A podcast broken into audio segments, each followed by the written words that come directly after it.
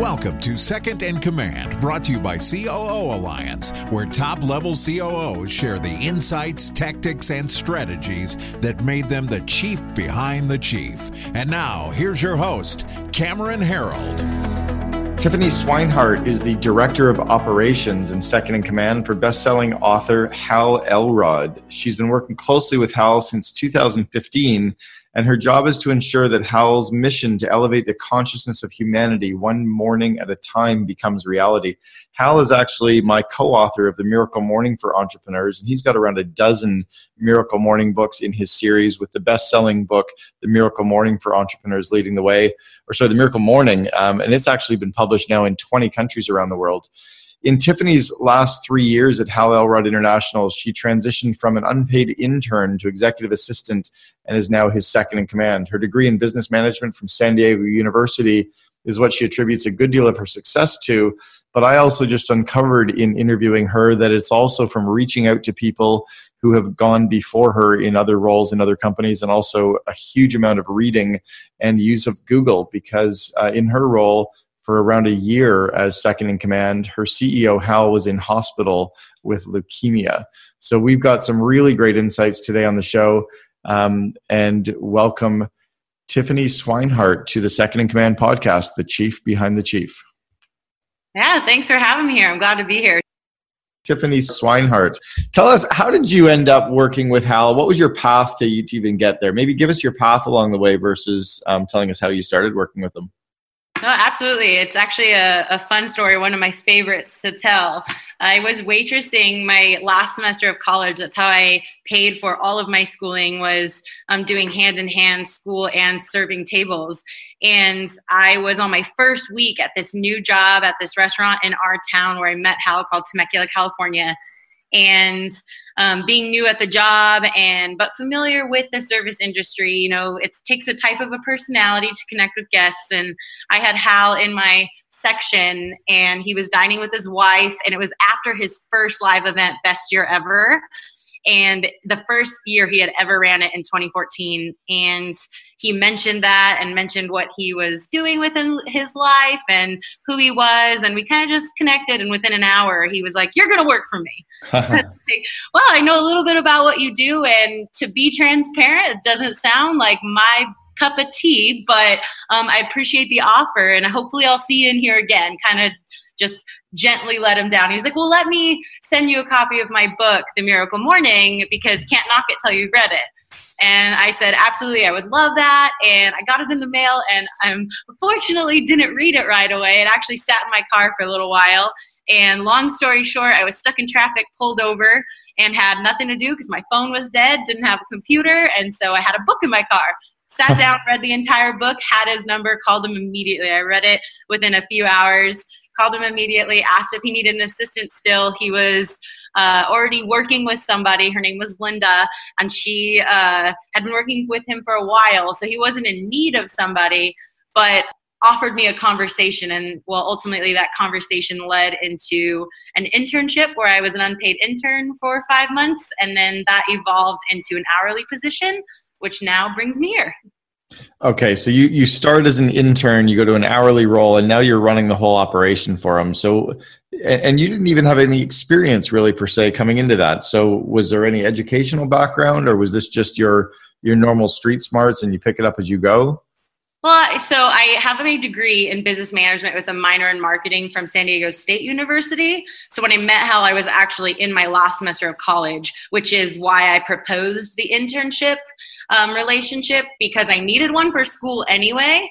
And it was kind of enticing from his perspective of, look, if you want to work with me, I'll work for you for free. We can get a feel for each other, see if um, this is a good fit for both you and I. You're not losing out on money training me.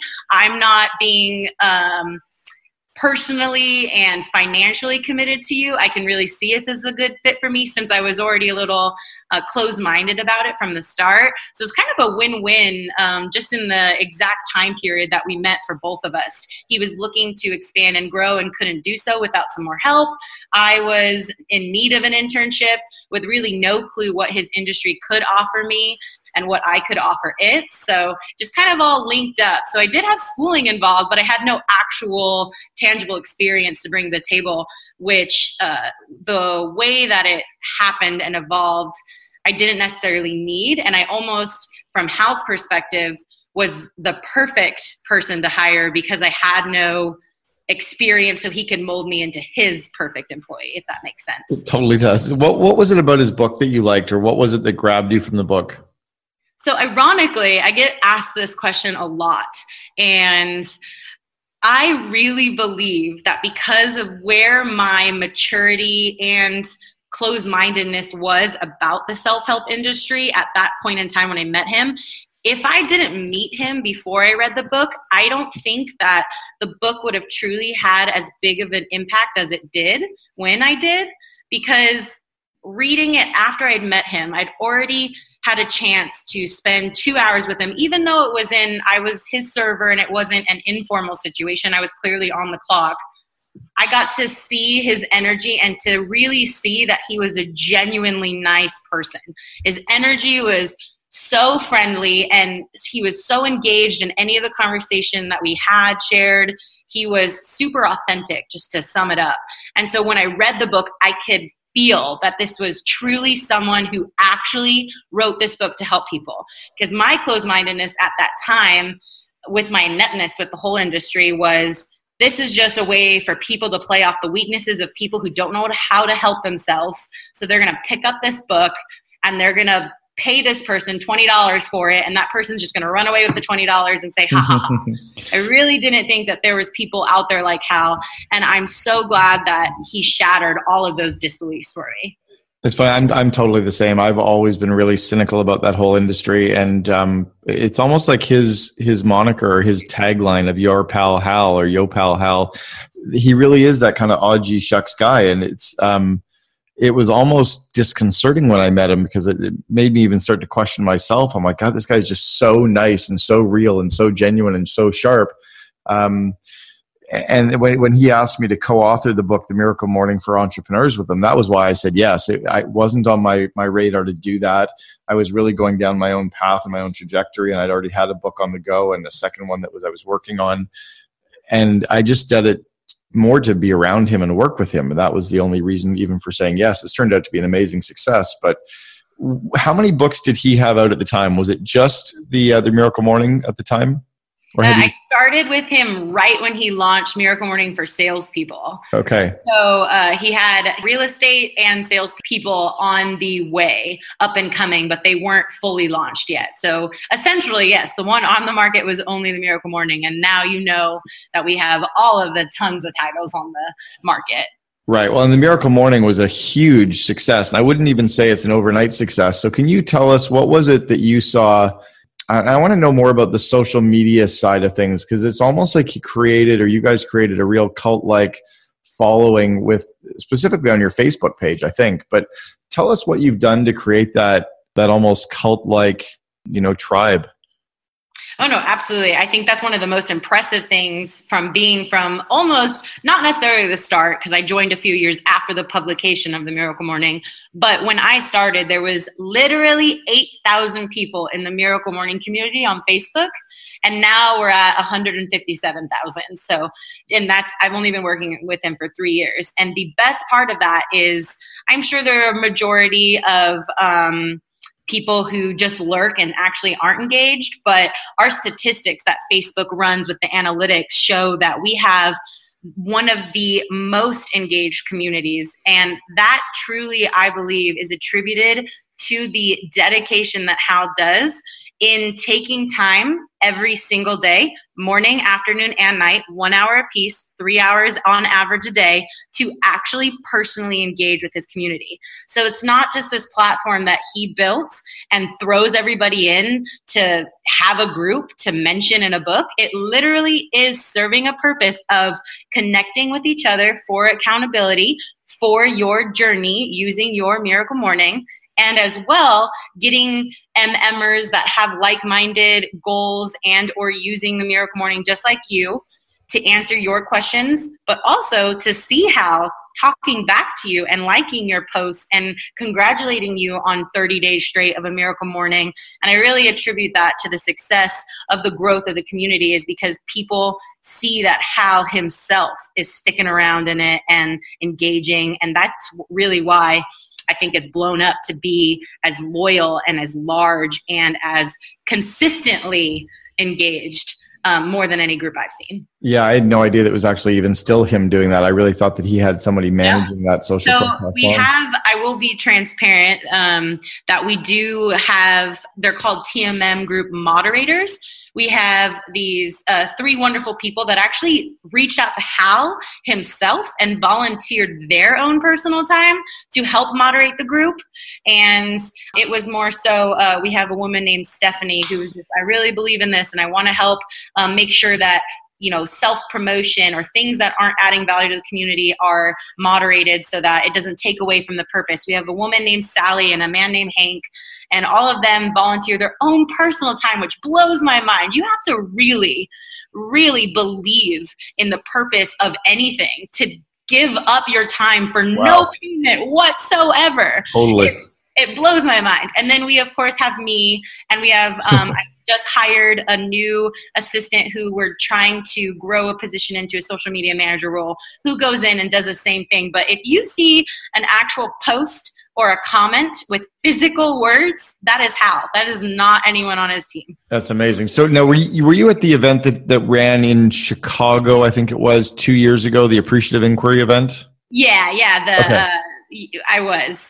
And is that where these volunteers came out of? Did they spawn from that that couple day uh, event? No, the crazy thing is, is Sally is actually from the U K. So she's never been to one wow. of Hal's events. Wow. She was one of the O G members in the community when we were, uh, she's known Hal longer than I have online. She was just a part of the community when she first read the book, when it was, you know, five thousand members on Facebook. And Hal jokingly calls her the uh, Miracle Morning Community Mom, because she's the one that started daily posts. She does these quotes that she kind of creates memes off of and would post them for accountability purposes for everyone to comment, like when you woke up. And then she would um, constantly do that every day. And so then she offered, as the group grow, grew, to be uh, on the opposite end of the world, helping manage while we were sleeping. It's pretty amazing. That was something that caught me, was those posts in the mornings when people were waking up saying, you know, it's my second day doing it and this is what I've done, or I'm on my sixth week and here's what I'm still working on. And that really kind of blew me away, that engagement. Now, you were there when when Hal got sick, and, and he's been pretty public about this, but it was about a year and a half ago where he was diagnosed with um, was leukemia, I believe, wasn't it? Mm-hmm. It was leukemia. What's it feel like when you are the second in command of a company and the C E O who, um, I don't even know how to, to describe it, by all intents and purposes, is the brand, and and then he goes down, like almost goes down for the count, and is... you know, pretty sick and in hospital for, or in and out of hospital for the course of about a year. What, how did you handle it? What was going through your mind? Um, you no, just absolutely, walk absolutely. us through that, because that's something that we don't get a real rare glimpse of, but I think a lot of people need to think about. That was uh, scary from not only a health purpose, but from my job and what I can contribute. He had all of the emotional support and from his family and his friends. So I saw it as my number one responsibility to not focus on only providing any, you know, a shoulder to cry on or an ear to listen to, but to step up in my current role. But I really had no idea what that looked like, seeing I wasn't trained for this and we didn't plan for this. Um, a brief uh, overview of where we were at before the cancer came. In June of twenty sixteen, so five months before the cancer diagnosis, is when I moved from San Diego County um, to Austin, Texas, in order to uh, commit to one year. So from June twenty sixteen to June twenty seventeen, to commit one year to live in Austin, Texas, in order to make my role one hundred percent virtual. And then after that, I had every intention of moving back to San Diego. And while I moved in June, the goal was to make myself the role that I would almost essentially be thrown into just five months later. But the plan was to have twelve months to evolve into that role and not get blindsided and be thrown into it with no choice in five months. So it was a role that was going to be mine, but it just was thrown at me without the preparation that we anticipated, but that's just life and that's how it works in almost anything. So uh, it's a not what happens to you, right? It's how you react to it. So I saw my my purpose in his cancer journey to support him in the business and do that role that he inevitably wanted me to do.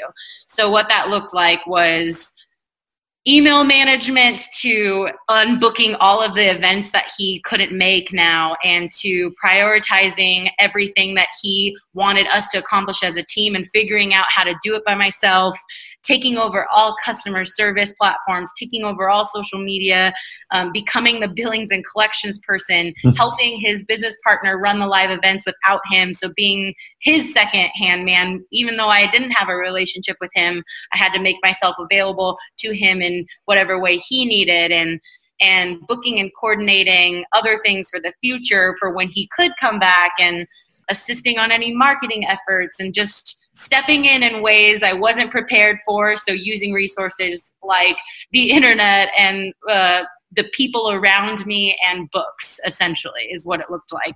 Well, and, and then you guys launched roughly about eight books during that period as well. Well, that really is because of his partnership with Honore, and, and obviously okay. You're familiar because you've published with Hal, who Honore is, but for those who don't, he uh, brought on a partner, Honore Corder, and she facilitates the production of any of the Miracle Morning titles. So she basically is the Wonder Woman behind every Miracle Morning book in the series, in the sense of how brings the content and the community and the brand, while Honore is the brains behind each step-by-step that goes into self-publishing. So we were able to continue on that side of things solely because of Honore and her assistant Christina's contributions. Awesome. Totally makes sense too. And I've seen that now from behind the scenes. The um, one of the things I've always seen with with earlier stage companies or smaller companies, and, and how many employees do you guys have, or employees and freelancers are you managing? So uh, we now have two. I was the sole employee, but we just hired, her name is Jasmine, to kind of transition into social media manager. So now Hal has two employees. Okay, so two employees, but then how many freelance people, or how many other people in terms of marketers or temps? We, or We've got three freelancers that are uh, working closely with us. Okay, and then you have all the people that are doing stuff for free or interning? Yes. So small company, but give us the scope of things. Can you tell us like how many books have been sold? Do you have an oh, idea? Absolutely. Uh, so the most exciting news, which I want to start with, because uh, you brought it up at the start of the interview, is the international side of things. We have, in the last two years, um, Hal's titles have been published over twenty in twenty different countries, twenty different languages, and expected to be over thirty by the end of this year, and keep growing and keep growing. So that's one of the most exciting things, um, because as an author, I couldn't imagine impacting people in your language, but then having such an impact that it's being asked to be translated into Chinese and into Spanish and into Portuguese and all of these other parts of the world that want your knowledge because you're making such a great influence. So that's yeah. one of the most exciting. I, I love my, uh, my first book, Double Double, was picked up and uh, published in Russia. And the, the cover of the book is completely bizarre. I look at it, I'm like, I don't even know where they came up with the idea for this image, because I don't even think it's included in the book, but it's... Oh, no. All of there's, I think the Miracle Morning U K edition is the only title that looks like something Hal would right. have been like, I could do that. And other than that, all of the titles are so interesting. My favorite version is actually uh, the Chinese version, because they relied a lot on uh, interpreting what the savers are from the Miracle Morning by using pictures and erasing some of the words. Oh, so, interesting. Yeah, they illustrated a lot in their book. So I actually really like looking through that. Obviously can't read a, a word of it, but I really like it. You know, I said, I kind of admitted to the world when I was co-authoring the Miracle Morning for Entrepreneurs that at times my morning savers really are me rolling over and hugging the pillow. Like I just can't pull it off every day, but I said that I don't beat myself up for it. And then I've also got my probably list of about eighteen insane habits that I try to do on a daily basis. And recently I've committed to, as long as I get five done every day, that's good enough for me. So do you follow all of the savers? Are you kind of on that same regimen? And, and, you know, tell us honestly to the world, what time do you really get up in the morning? So I get up every day at five forty-five. I do not get up at three thirty like Hal. Um, I I enjoy my evenings for my own purposes of sitting down and connecting with my boyfriend and watching a movie. So I stay up a little later than Hal typically does, so not up as early as him. But I do, during my work days, Monday through Friday, commit to that time because I would feel like a fraud if I didn't. Yep. Uh, being the person that preaches to people how wonderful the Savers can impact your life, I would feel like a total hypocrite if I didn't. So Monday through Friday, I do practice starting at five forty-five. Um, I, I do it completely out of order because that's essentially what the Savers are. It's an accomplishment of those things, not in the exact order. And I think a lot of people get hung up on doing the Savers in the exact order of the Savers.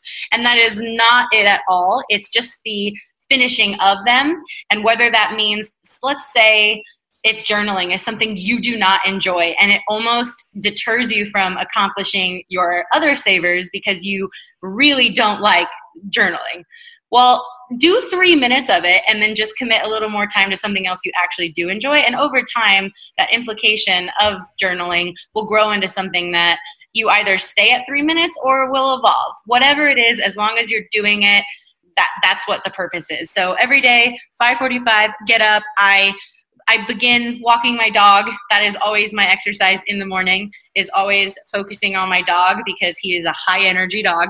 Um, and then from there, I switch it up because I will get bored if I do the same thing every day and I yep. use the same apps every day. I have I have literally on my iPhone uh, categories for my Miracle Mornings in all of the S A V E R S, and they're all different apps for each of these Um, oh, cool. components. So that way I don't get bored. I switch it up. I, I journal in different places every day. I use different meditation apps every day. I do something different with my dog every day, whether it's a trail or whether we go um, on a hike far away, whatever that looks like.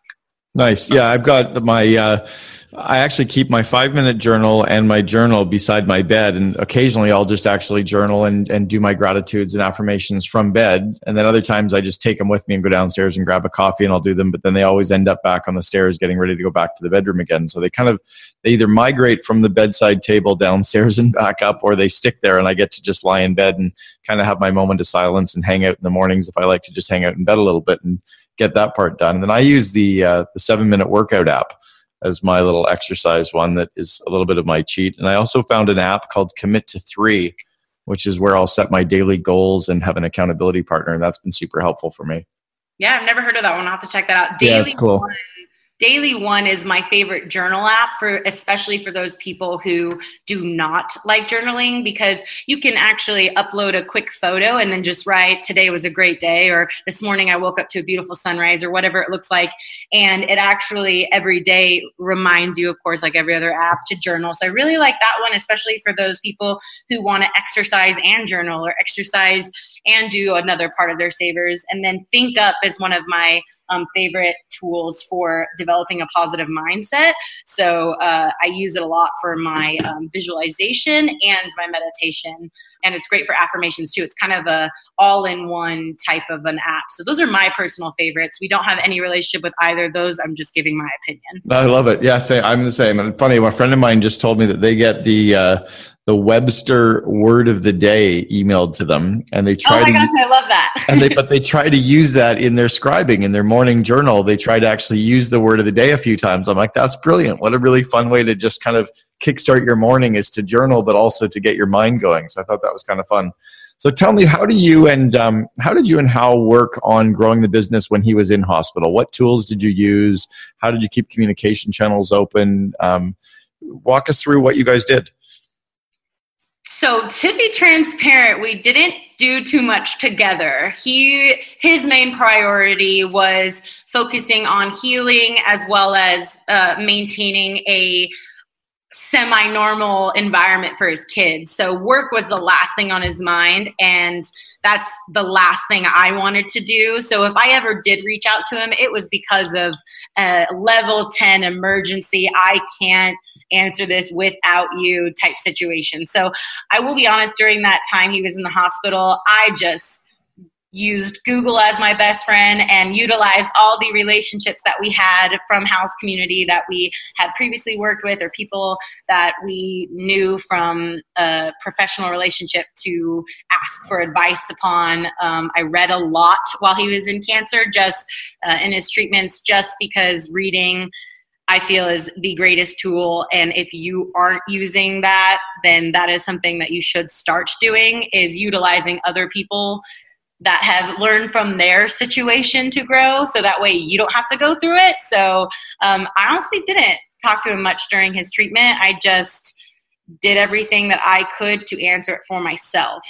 That's awesome. And then you probably had the most self-growth of any leader during that period of time as well, because you forced yourself to figure it out instead of going to him for permission or going to him for ideas. I always call that the learning from other people, I call that R and D, is rip off and duplicate. That, yep. You know, so many companies have figured this stuff out. Why are we trying to figure it out on our own? I, one of my favorite uh, podcasts that Hal has ever done was when he interviewed Joe Polish, and I am going to ruin what he said, but he said something along the lines of, when people tell me they haven't picked up a book in years, it blows my mind. Why are you forcing yourself to go through experiences when you could simply pick up a book and learn from other people's mistakes? Doesn't mean you have to implement it, but just learn from a situation that could help you skip all of this adversity and grief. Just go forward and skip it. It's a time machine using a book. It's funny. It's funny that you mentioned Joe Polish. Joe is my daily accountability partner. Oh my gosh, I love that. Joe, Joe and I set our daily goals together using the app Commit to Three. So Joe writes up his top three goals for the day, and I get them, and I write up mine, and he gets them. And at the end of the day, us clicking them off, we kind of have that buy-in from the other person, and also a bit of the guilt. So it's funny that that you're talking about Joe and, and Hal. That's actually, well, and that's actually where I met Hal. I first met Hal at the Genius Network. We were both Genius Network members, and Hal I didn't approached know that. Me. Yeah, he came up to me at one of the breaks and um, asked me if I wanted to co-author the book. And I just kind of looked at him and went, yeah. Done. Like, and he goes, well, I'll send you the details. I'm like, doesn't matter. I'm in. Like, I'll do this, whatever it is. That's the greatest thing about Hal, is he's got a contagious energy and personality where you're like, anything to be around you, because you make me feel like a better person.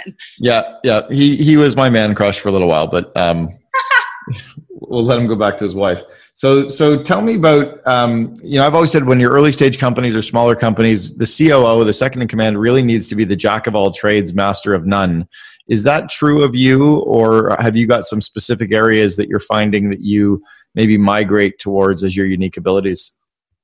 So I really think that uh, I am truly almost the definition of a jack of all trades, in the sense of um, it's one of my biggest strengths, but also a weakness of mine, to where I wear so many hats within Hal's company that I'm good at a lot of things. But I haven't been great at one thing because I don't have the capacity to really hone in on one of my roles, because I do have so many other things that I have to do. So that's a really exciting thing about being able to bring in a new employee uh, and to train her, still in the training phase, so not on her own yet. But once she is, I will be able to focus on the things that I can do that will serve the growth and expansion of the company uh, better, and things that I enjoy more. There's a couple of things, like social media management, not my forte. I don't like it, which is why she's going to be a social media manager. So by taking that off my plate, I hopefully will be able to uh, dive more into the marketing aspects of things and being more involved on uh, co-creating each of our live events and et cetera. But yeah, I, I, my role is all across the board. Good at a lot of things, not great at a lot of things. That's that's and that sounds like the perfect fit. That's the jack of all trades, master of none. So how do you know what to be working on right now? Are you co-creating the priorities for the company, or are you just deciding what to be working on? Um, how much kind of leeway does does Hal give you in figuring that stuff out, and, and how much do you turn to him, I guess, for direction on core projects or or goals for the year? So I really think that since the uh, cancer uh, and I was on my own from there, I've kind of been my own time manager and my own prioritizer for the last year, year and a half. So the really only thing that Hal does as far as tasks and directions for me is I'd say about two times a week he says, hey, I need this done by today, or hey, get this done by Friday. And it's, you know, sending out an email blast uh, to certain people on his list, or uh, creating a landing page for people to opt in for something or something along those lines. But really it's just me knowing what has to be done day to day, knowing those goals, prioritizing wisely from important and urgent to uh, least important, eliminating those distractions and getting them done. Um, but so really, I just know what to do, and every now and then Hal comes in and says, please get this done. What What do you think your biggest weaknesses are right now? Are you struggling with anything specifically? Uh, I think the, the the biggest thing I am struggling with and have been for a couple of months is managing Hal's uh, Facebook pages, and particularly speaking of his two fan pages he has, which is Hal Elrod fan page and the fan page for The Miracle Morning. Those get so many messages a day of people saying, I'm really struggling with journaling, what do I do? Or um, I'm really depressed, how can this help me? And just reaching out to somebody uh, like Hal for direction and for uh, strengthening their Miracle Morning. And getting to those is a very delicate and in-depth process, because Hal is very, very particular about answering those, because that's how he's created the community he has created, is by answering every single one of those that comes in. And so I know how important those are. So prioritizing my time wisely in order to answer those every day has probably been my biggest weakness, which is why I looked at Hal and said, I need to bring someone on to focus mainly on that, because I want to make sure we get it done. But each answer is so unique and is so different from all the rest that there's no template that can be created, because every answer has got to be unique to the person asking. So it's hours of a day, honestly. Yeah, and and you're not kidding when you say that it gets a huge amount of traffic and huge amount of comments. I'm I'm astounded, and want, you know, everybody who's um, when you're listening to, when you're you're done with the podcast, maybe hop over to the page and just take a look at it. And it's pretty incredible how much um, engagement there is. So what what do you do now when the book goes into these multiple countries and multiple languages? Are you just going to have, you know, clearly Hal can't be answering questions in China and Czechoslovakia, so are you going to have moderators over there that do that, or are you going to try to build those communities in those markets? Do you know what you're doing there? So the publishers have every right in uh, in their realm to create their own group if they wish.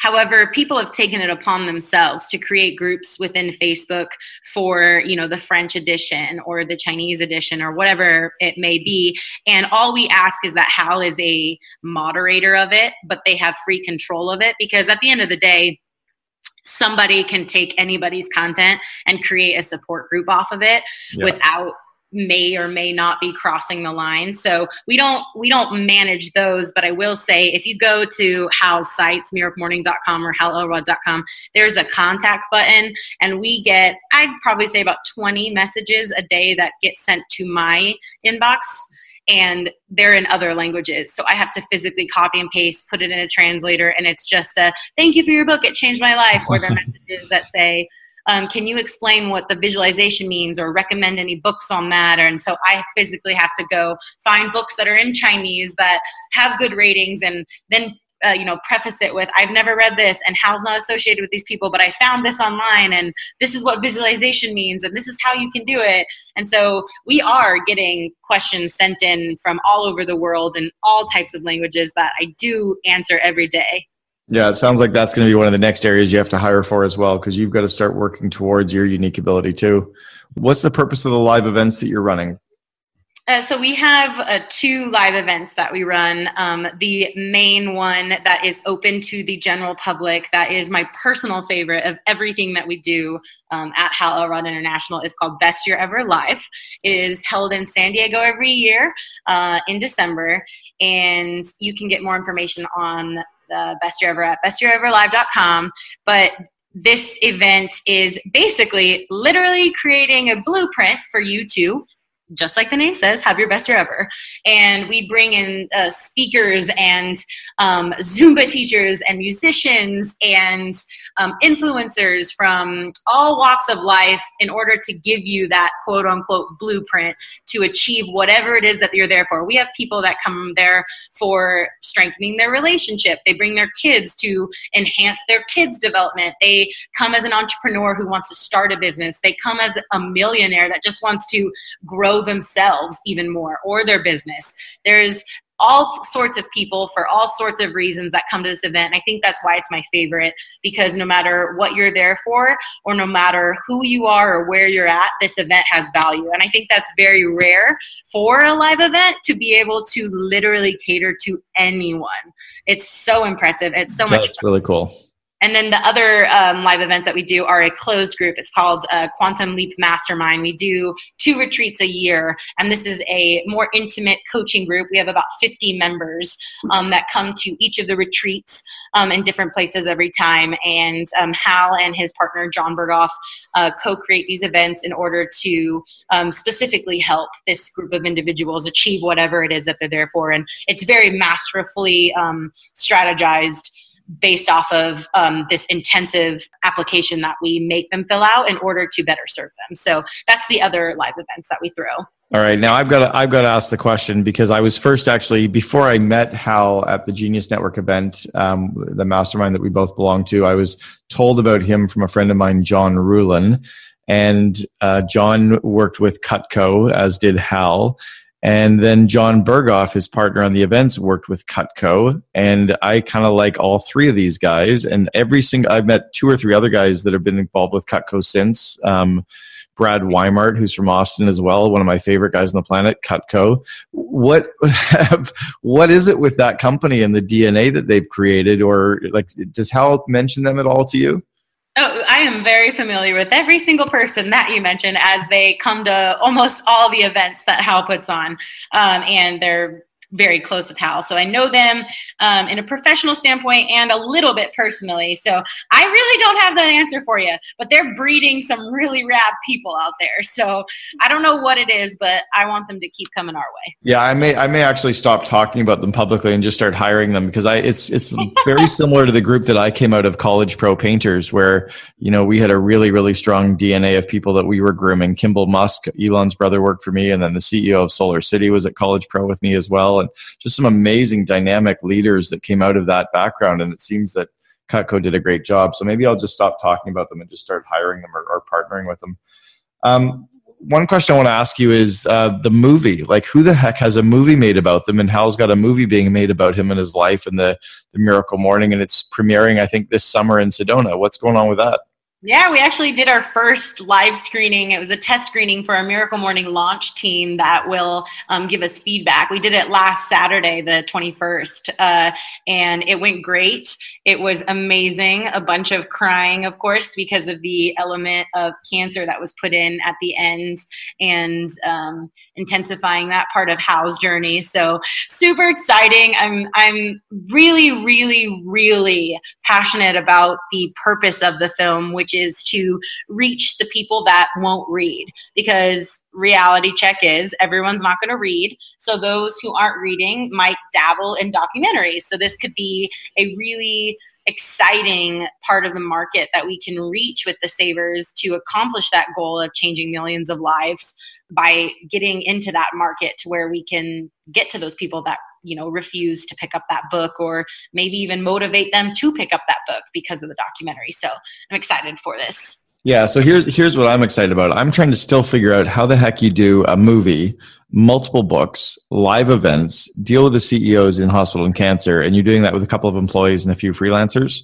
That's so I insane. I think it's because I literally, it is all because of who Hal is as a person. And if people listening to this haven't met Hal, they're trying to fathom a person in their head that can create such a presence about themselves that people literally jump to every opportunity to help you. And, and I hope one day everyone listening can meet him, because then it'll click instantly within twenty seconds of meeting him. He's just one of those people that everyone wants to serve him because he serves them. And it's, it's just something about him that everybody wants to take and help him execute that mission that he has. And so you do it by creating people that are there on that same journey with you and can help you take that to reality. Yeah, he seems to me like the new, more modern day version, a much more grounded version of um, Tony Robbins. Like he he's not the the high cheese, big energy, but he does have the energy, but he's more grounded and real and approachable and and normal and um I don't know. There's something about what he's doing that you're right. Everyone does just want to help him out. And, and he is that kind of odd G-shucks guy that um, I think everyone does have to go to one of his events for sure. What's give us, give us kind of one parting word of wisdom that, that you would give us, and for somebody coming in in an intern role and moving into the C O O role, or, or just, you know, anything about the leadership that you've picked up, what's one big lesson that you would want to impart um, to anyone listening?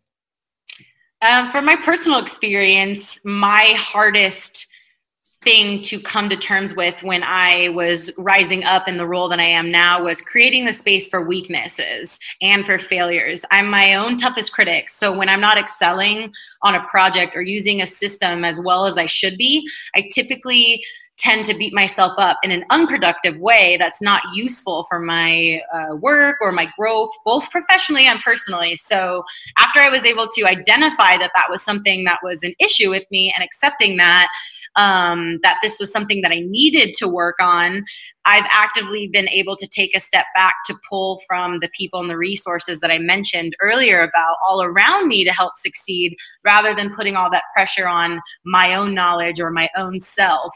So getting over myself in the sense of realizing that no one on this planet is great at everything, so it's okay to ask for help, is really how you grow. I think that's the, the biggest lesson I've learned from the years um, of working for Hal. Can you can you give us a specific example of that? Uh, I'm just a, I have a very, uh, what they call in the business world, perfect personality, to where if somebody gives me a task, I'm going to execute it, and I, I'm going to try to do it flawlessly and provide you my best work. And for example, when I was learning, we use a, a C R M system called Infusionsoft that some people may be aware of, but I... during uh, his cancer phase, we lost our billings and collections woman, and that had to have me step into that role. And I am by no means an accounting major. I'm not familiar with this system. I didn't know anything about it. So having to learn that entire system while already at one hundred fifty percent capacity was a time where I had to step back, realize I needed help, hire somebody to train me on it, step back, breathe, and realize that I might not be the best at this, but I will get better, but just to relax, because it's not an overnight thing. That's the, the first thing to come to mind. Yeah, that, that's a huge one. And by the way, for anybody listening who's using Infusionsoft or Confusionsoft, as a lot of people call it, it. Um, there's, there's a great company out there called Sixth Division. Brad Martineau is the C E O, and he's also in the Genius Network with Hal and I, that he runs Sixth Division. And the only people I've ever met who love Infusionsoft, there's a lot who really like it, but the ones who really love it are the ones that had Sixth Division set up all of their um, their systems within Infusionsoft. So, so Tiffany Sweetheart Swineheart, thank you for um, thank you for chatting with us today and giving us some of the insights that you've had, and for sharing the lessons um, in the path of you being the chief behind the chief and being the second in command for the Hal Rod, Hal Elrod. Um, say hi to him for us, and we'll see you at one of the upcoming events. Yeah, absolutely. Thank you so much for having me. Appreciate it. Thank you. You've been listening to Second in Command with Cameron Herold. If you enjoyed this episode, please be sure to subscribe. To learn more best practices from industry-leading C O Os, please visit C O O Alliance dot com.